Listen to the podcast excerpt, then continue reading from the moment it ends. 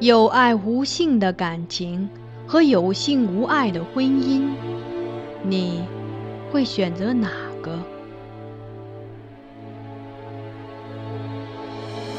这是一个淹没于宋史中的故事。皇帝的爱女选择了前者，她贵为公主，不更父母之言，谓之失德之名。纵自兄义，无所畏惮，数为君父之命，凌灭夫家。他身为内侍，不自谨，过恶至大，罪恶山积，当服众诛。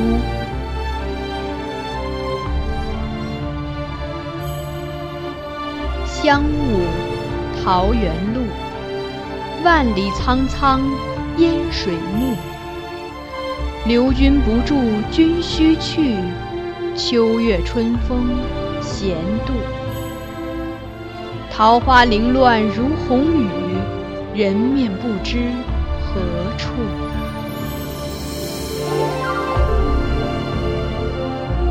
欢迎收听米兰 Lady 作品《孤城闭》，由菊与纸播讲。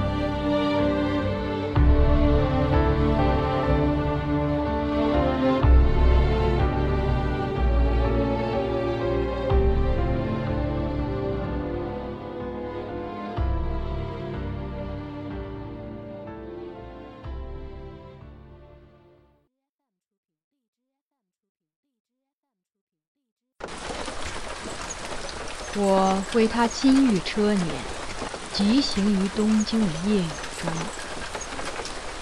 到了。他见货在车中问，他的痛哭声以里全城。这是夹杂在其间我唯一能辨出的模糊的语音。坏了坏了！我这样答，扬鞭朝驾车的毒牛挥下。那步态一向从容的畜生，舍弃了他一步三探的习惯，惊恐地奋蹄前奔。车下轴贯两斜珠轮，碌碌地穿行于杳无人影的巷道。日间繁华的街市，蓦然褪色成暗青残垣，与我眼角随风飘远。我们应是行了不少的路。无边的雨，和着他的悲伤，打在我身上，浸透我衣裳。那潮湿蔓延而入，连带着心底也一片冰凉。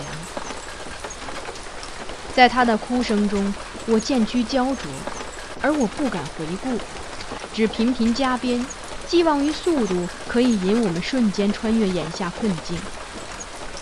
曾经往返多次的路途，何时变得如此悠长？仿佛抵过我半生所行的路，他一直哭，还没到吗？他又嘤嘤气问。我张了张口，却没发出任何声音。刹那间，我只觉自己前所未有的虚弱无力，且悲哀地发现，其实我并无把握带他渡到这暗夜的彼端。又转过几条街市。好不容易，我们才驶上西华门外的大道。拨过层层雾雨，那巍峨皇城逐渐变得清晰。琉璃瓦所覆的檐下挂着数列宫灯，砖石建瓷的高墙上镌镂有龙凤飞云。这是我们此行的目的地。西华门早已关闭，守门的禁卫见我有驱车而进的趋势。立即远远朝我呵斥：“何人如此大胆，居然驾车行进皇城门？”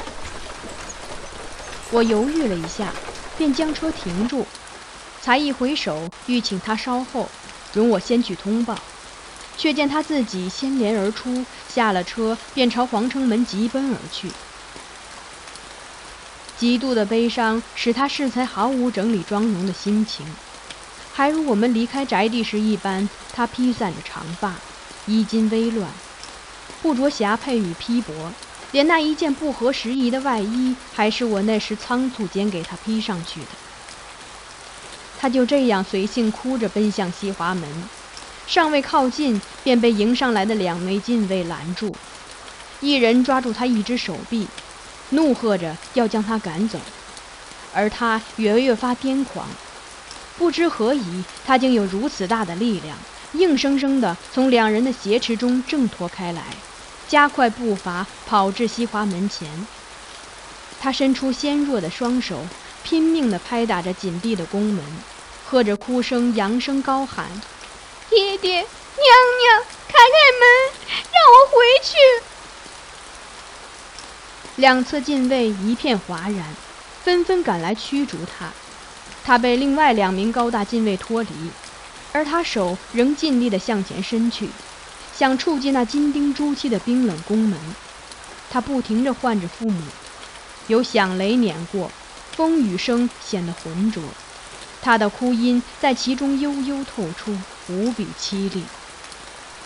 禁卫把他拖了数十步后停下，把他猛地抛在地上，见他还想站起跑回，其中一位便怒了。一臂斥道：“哪来的疯妇，敢在此撒野！”一臂倒转所持的戟，将杆高高扬起，眼见就要打落在他身上。他没有挥下，因我从后握住了他手腕。禁卫回看，随即怒问：“你是何人？”我没有回答，目光越过禁卫的肩，顾向地上的他。